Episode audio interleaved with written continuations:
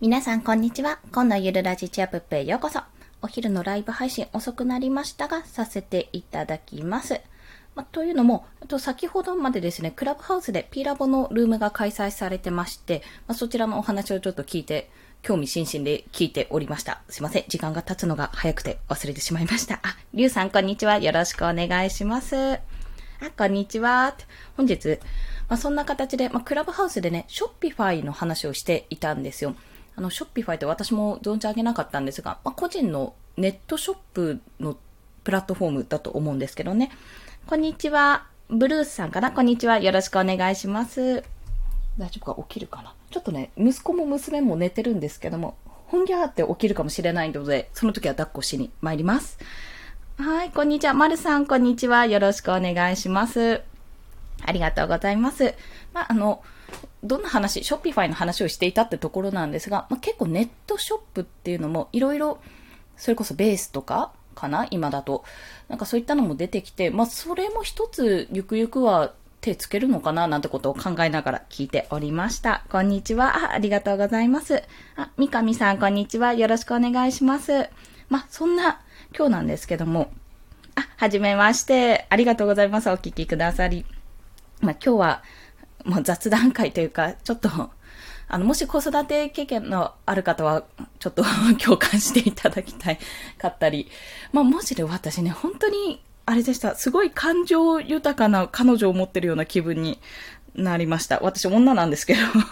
いや、男性の気分になりましたというお話をちょっとさせていただきたいかなと思ってます。まあ、アンガーマネジメントと題しているんですけども、そんななんか、きっかりこう論理に沿ったアンガーマネジメント何かやったというわけではなく、こう娘と大、大喧嘩いや、何2歳娘と同じ土壌、土壌？土壌？土壌？違うな、土台？なんだっけ？に立ってるんだって話なんですけども、あの、ま大喧嘩したんですよ。大喧嘩。うん、5分ぐらいの大喧嘩をしたんですね。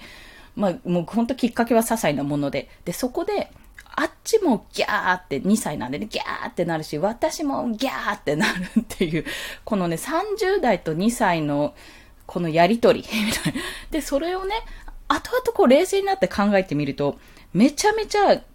これはよろしくなか、まあ、よろしくなかったんですよ。よろしくないことは重々承知してるんですが、どうしたらよかったんだろうっていうのを今、こう、娘が昼寝してる中で考えていたんですね。まあ、相談かつ雑談なんですが。で、私、というか、まあ、女性なのかわからないんですが、まあ、感情が、皆さんね、感情がわーって本当に高まった時ってどうやってコントロールしますかってとこなんですよ。で、おそらく、まあ、私の中のサンプル数が少ないのであれですけど、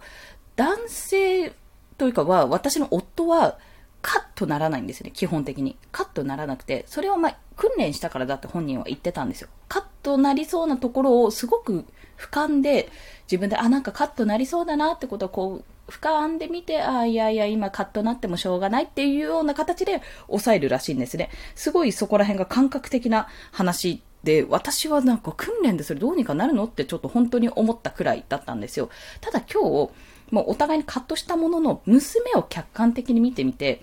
まあ、2歳娘に何を求めてるんじゃってとこですけど、あ、こうやって感情が出るんだなっていうところを本当に客観的に見られたんですね。そして多分私がギャーってなるとき、もう30の大人が、30じゃないよ。しかも30代ですからね。半ばの大人がギャーってなるときって、こんな風に見られてるんだなってことをね、すごく客観的に自分を本当に娘を通じて見られたっていうところを感じたわけなんですよ。で、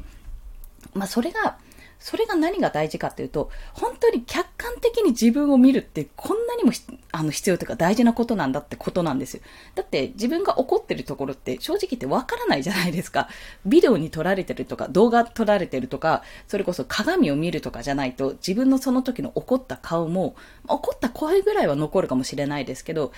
あと、なんですか、怒っている姿とかって、記録に残らないし、記憶も残らない。もちろん記憶、自分がやったって記憶、主観的な記憶は映像は残るかもしれないけど、客観的な自分がどんな姿か見えないわけですよね。じゃあ、これを見たら落ち着くんじゃないかってことを思ったんですよね。感じたんですよ。で、それって、それってそういえばって、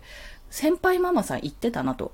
それは、あの、娘がね、2歳になりたてぐらい、あ、ん ?2 歳？じゃないの、もっと前か、1歳、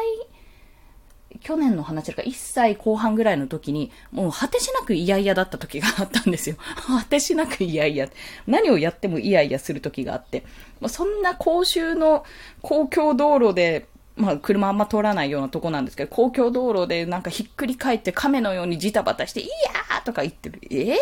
みたいな。こっちとしては、ええーってなるようなところもあって、まあそんな時に結構ぐったりするわけですよね、こっちとしては。ちょうど妊娠もしてたし。で、そんな時は動画撮るといいよってことを言われたんですよ。そのお母さんに、ママ、先輩ママにね。で、動画を撮ると何がいいかっていうと、まず私自身ね、私自身が落ち着くと。客観的に見られる。そしてまあ動画経由でちゃんと子供のことも見ているってところもある。あと、それを見せるとすごい落ち着くらしいんですよ、子供が。要は自分がギャーってなってる姿を、じ あの自分で確認することによって、あら自分こんな風に見えてるのねっていうような形でおそらくね、落ち着くらしいと言われて、やってみたんですよ、その時。やってみたら、いやね、落ち着いたんですよね。まあ、物珍しいからだったかもしれないんですが、落ち着いたんですよ。だから自分の姿を、本当に感情に身を任せた自分の姿を客観的に見るって非常に、非常に効果的なんですよ。ただ、問題点が一つあって、あの、感情的になった瞬間にはそれができないってこと。私の中ではそれができない。だってもう沸騰しちゃったんだもんってとこなんですよ。で、以前ね、あまりにも怒りが凄まじかったので、こういうカッカカッカしてるホルモンバランスも悪いんだなってことを感じていた時に、まあ、アンガーマネジメントで検索したことがあったんですよ。私も。その時には、怒りって、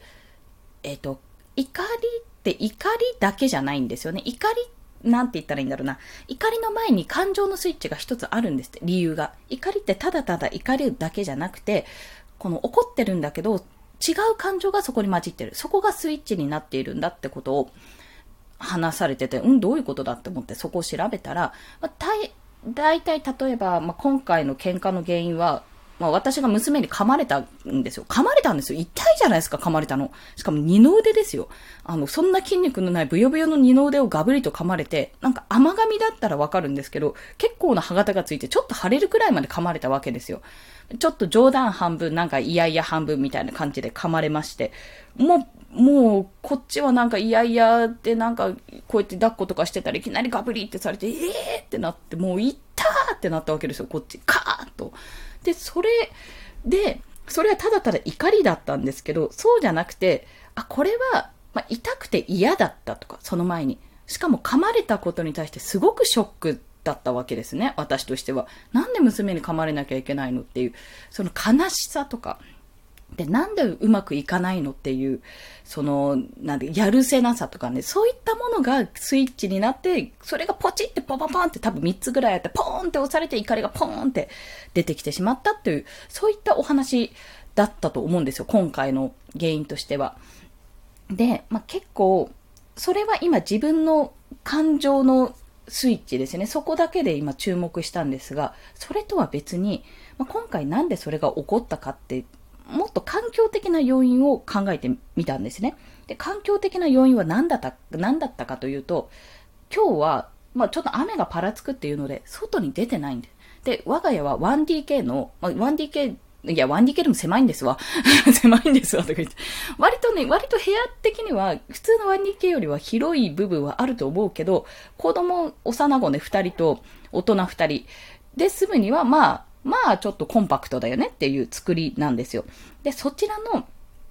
部屋で、まあ、閉塞感がまずあったと思うんですよね。あ、しかも暑いんです。ちょっと風通しが良くないので、暑い。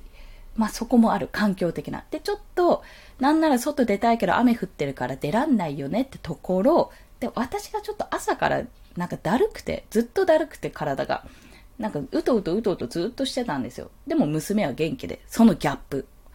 とかもいろいろこんな、そういうのが全部踏まえて娘もギャーってなって私もギャーってなったっていうお話だったんですよ。かおかさん、こんにちは。よろしくお願いします。ありがとうございます。ね、まあ、今回、そんな形でアンガーマネジメントなんてお話ししたんですが、まあ、一番、一番いいのは、そのカーってなった時に感情に身を委ねないことがやっぱ一番いいんですよ。いいんですけど、それができない。できない。現状できていなかった。今回に関しては。で、原因をいろいろ考えてみた。考えてみたら、まあ、環境要因もあった。自分の疲れもあった。あと、うんと、それもそうだし、やっぱり、こう、一人でワンオペっていうのも、今までほぼワンオペだったようなものだったけど、やっぱり大人がいないっていうことの、その、なんていうんですか、辛さというか、なんて言ったらいいのかな。一人で冒険に出ているような感じですよね。なんかもう一人ぐらいレベル低くてももう一人誰かいたら、それはそれで心強いのに、一人で冒険出てる感じがしてたので、おそらくその、なんか不安とか寂しいとかが全部こう、じわじわじわじわと来て、この週末にドーンと爆発したんだな、というところを感じています。まあ原因はその辺だと。で、対策としては、動画を撮る。もう動画とか客観的に自分を見るですね。まあ鏡があれば鏡が一番なんですけども、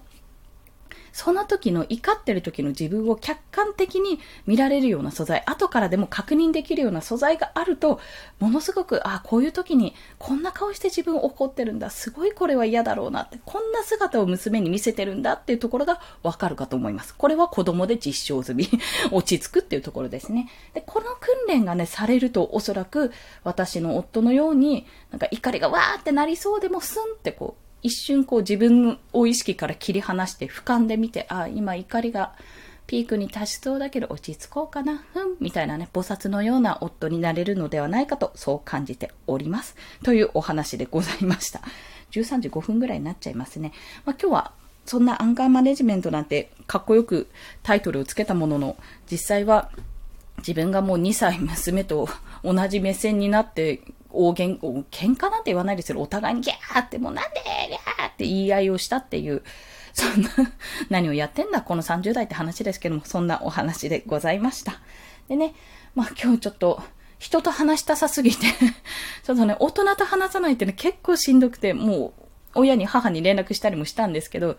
結構これがしんどいので、まあ午後、娘が起きて、お昼食べてないんでね、娘が起きてちょっとお昼とか食べたら、お散歩にでも行って、コンビニの店員さんに話しかけてこようかななんて ことを感じております。そんなワンオペ主婦2児のママというお話でございました。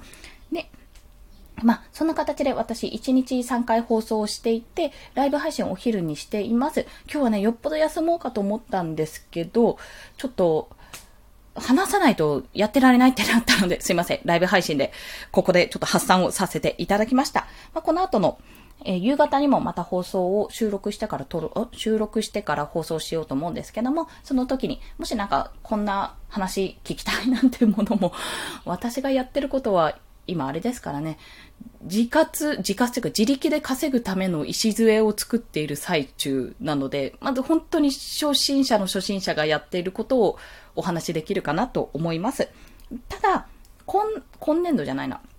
えっと、今月に至っては目標収益2万円をちょっと目標にしてるんですけど、それは達成できるだろう。できる見込みがあるのでやります。あと1個アイコンを作成しないとかなってところ。と、今後の動向としては、今音声配信ももちろんしているんですけども、ブログもやっているんですが、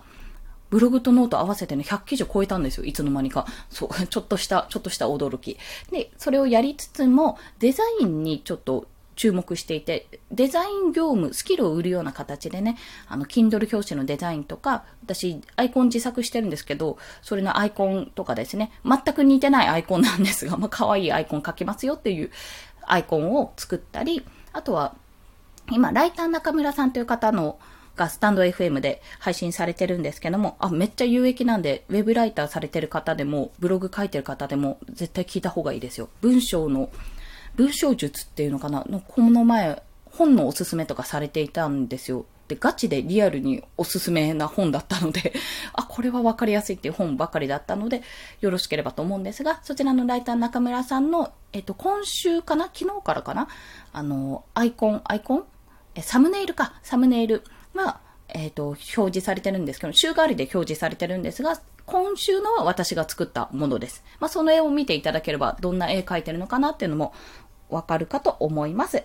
で、もし、あの、ちょっと書いて、もらおうかなとか思われる方、全然私料金設定とか今全然してないんですけども、まあ、ご興味ある方は放送聞いていただいて、いただいたりとか、ツイッターやインスタグラムで、まあ、ツイッターの方がいいかな。DM 送っていただけるとご相談に乗らせていただきます。という、そんな営業もさせていただきました。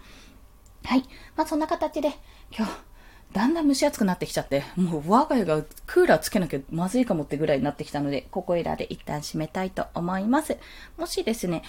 なんか、あれ、私言ったっけ？言いましたね。なんか、こんな話あります？とか、ご興味ある話とかあったら教えていただいたり、レターとかコメントなどいただけると嬉しいです。この放送いいねって思われた方、ハートボタンを押していただけると泣いて跳ねて喜びます。アパート3階なので、ね、どんどんどんどんできないんですけども、大の大人がジャンプすると、下の階の方に怒られてしまうから、まあ怒られたことないですけどね、優しいからね、その辺の方。でもちょっとね、そういうことはしないようにしておりますので、小刻みにぴょんぴょんぴょんぴょんって跳ねて喜びます。ということで、本日もお聴きくださりありがとうございました。まだまだ午後もたっぷりお時間ありますので、素敵な日曜日をお過ごしください。コンでした。では、また。